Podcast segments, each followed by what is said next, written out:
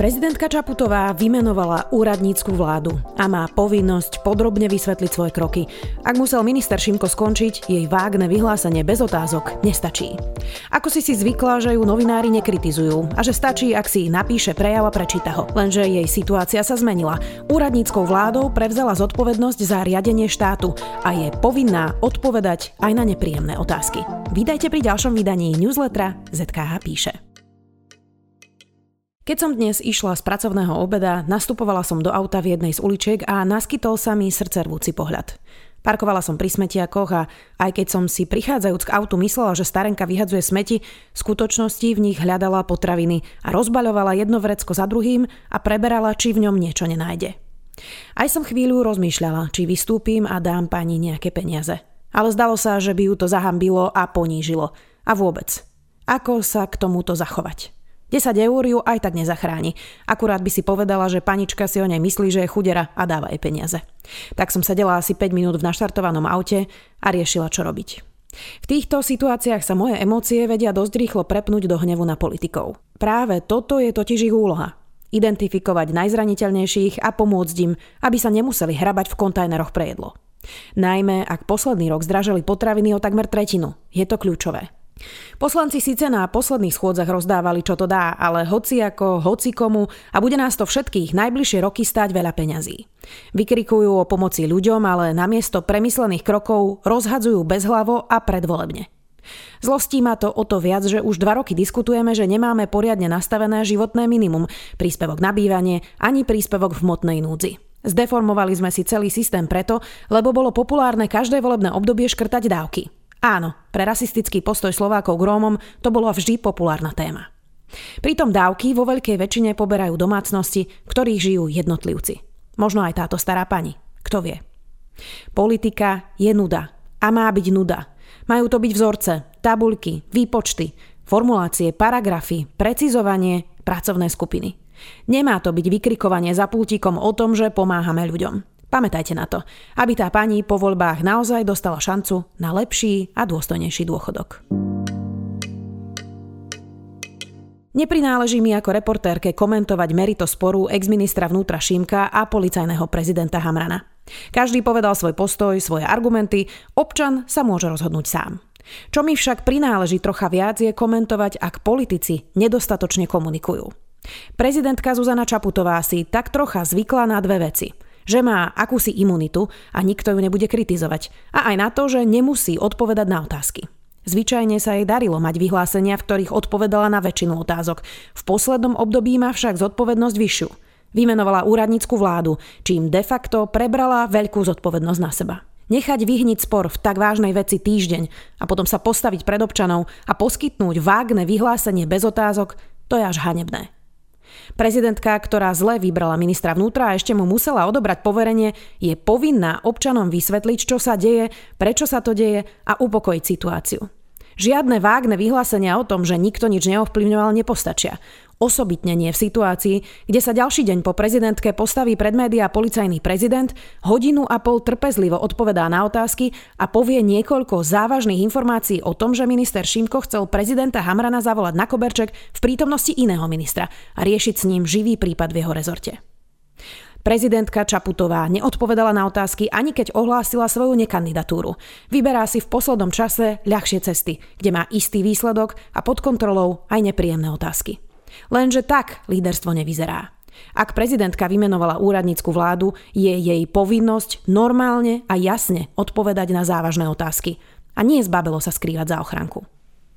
Naposledy sa takto v úrade prezidenta správal aj Andrej Kiska. Ako prvý zaviedol túto kultúru vyhlásení bez otázok. U neho bol skôr dôvod vlastná komunikačná opatrnosť a strach. Zuzana Čaputová v krátkom a nejasnom vyhlásení hovorila aj o tom, že chce vyvrátiť konšpirácie. Práve to sa jej v stredu nepodarilo. Jej vágny postoj a neschopnosť odpovedať na otázky práve naopak dalo dezinformáciám a opozícii všetku muníciu na to, aby pálili. Nakoniec tom policajný prezident zostal celkom sám a výťazne. My, ktorí túto prácu robíme už dlhšie, si spomíname, že Ivan Gašparovič, nech bol akýkoľvek prezident, na otázky vždy odpovedal. Ak nemal tlačovky, dalo sa ho bežne odchytiť na oficiálnych akciách. Neraz sme ho takto mnohí naháňali s otázkami na vymenovanie Jozefa Čentéša, prípadne inými.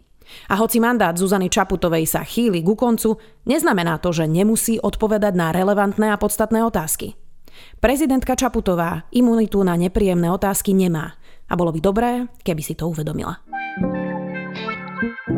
Podcast týždňa Case 63 First session, time 10:30 a.m., October 22nd, 2022. Case 63 for the record.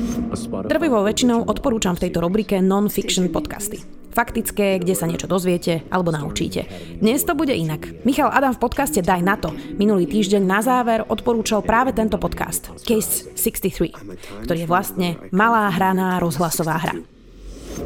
Do you really expect me to believe such an unusual statement without a single shred of evidence?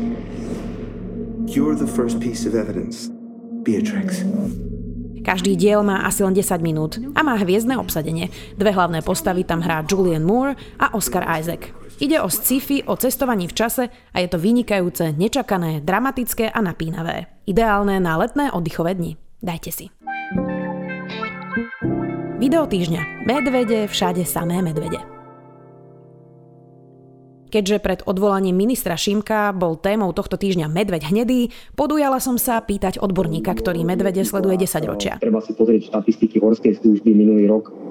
Sme mali desiatky úmrtí, myslím si, že to číslo je okolo 50 v horách a nikoho nezabil medveď. Samozrejme, stať sa to môže, ale to riziko nejakého pošmyknutia a pádu, alebo že na vás padne nejaký kameň, alebo sa naozaj šmyknete na snehovom poli ešte teraz v Tatrách, to sú ďaleko väčšie rizika ako to, že vás v lese niekde napadne medveď. Naozaj to tá panika je až absurdná. S medveďmi sa v prírode stretol stovky ráz a pozná ich. Zároveň vie aj, čo robiť, aby nedochádzalo k napadnutiam človeka. Ja si myslím, že ak budeme robiť dobre komunikáciu, ak budeme robiť dobre prevenciu, ak budeme chrániť tie biotopy medveďov, tak tie riziká sa zmenšia, ale napriek tomu vždy nejaké rizika tu budú, s tým treba žiť, takisto ako keď si sadneme do auta, vieme, že nejaké riziko je.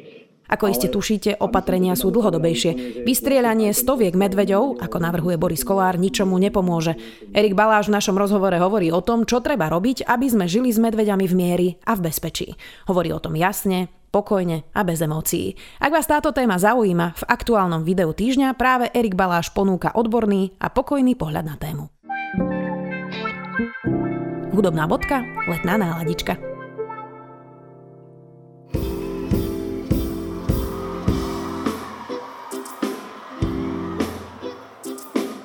Minulý týždeň Elton John, tento týždeň letná náladička. Pharrell Williams je pre mňa synonymom leta, jeho frontin zostaralo a vyzeralo ako víno. Pesnička má už 20 rokov a pôvodne vraj Pharrell zložil túto pesničku pre princa. So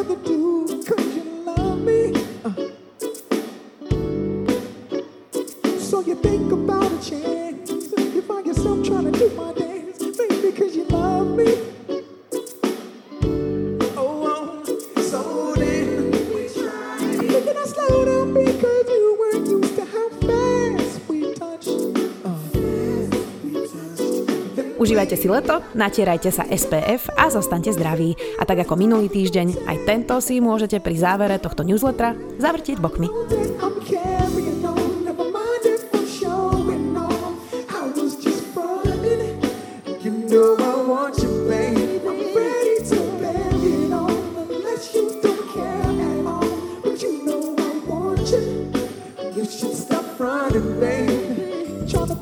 Toto bolo 64. vydanie newslettera ZK píše. Ďakujem, že nás stále čítate a počúvate.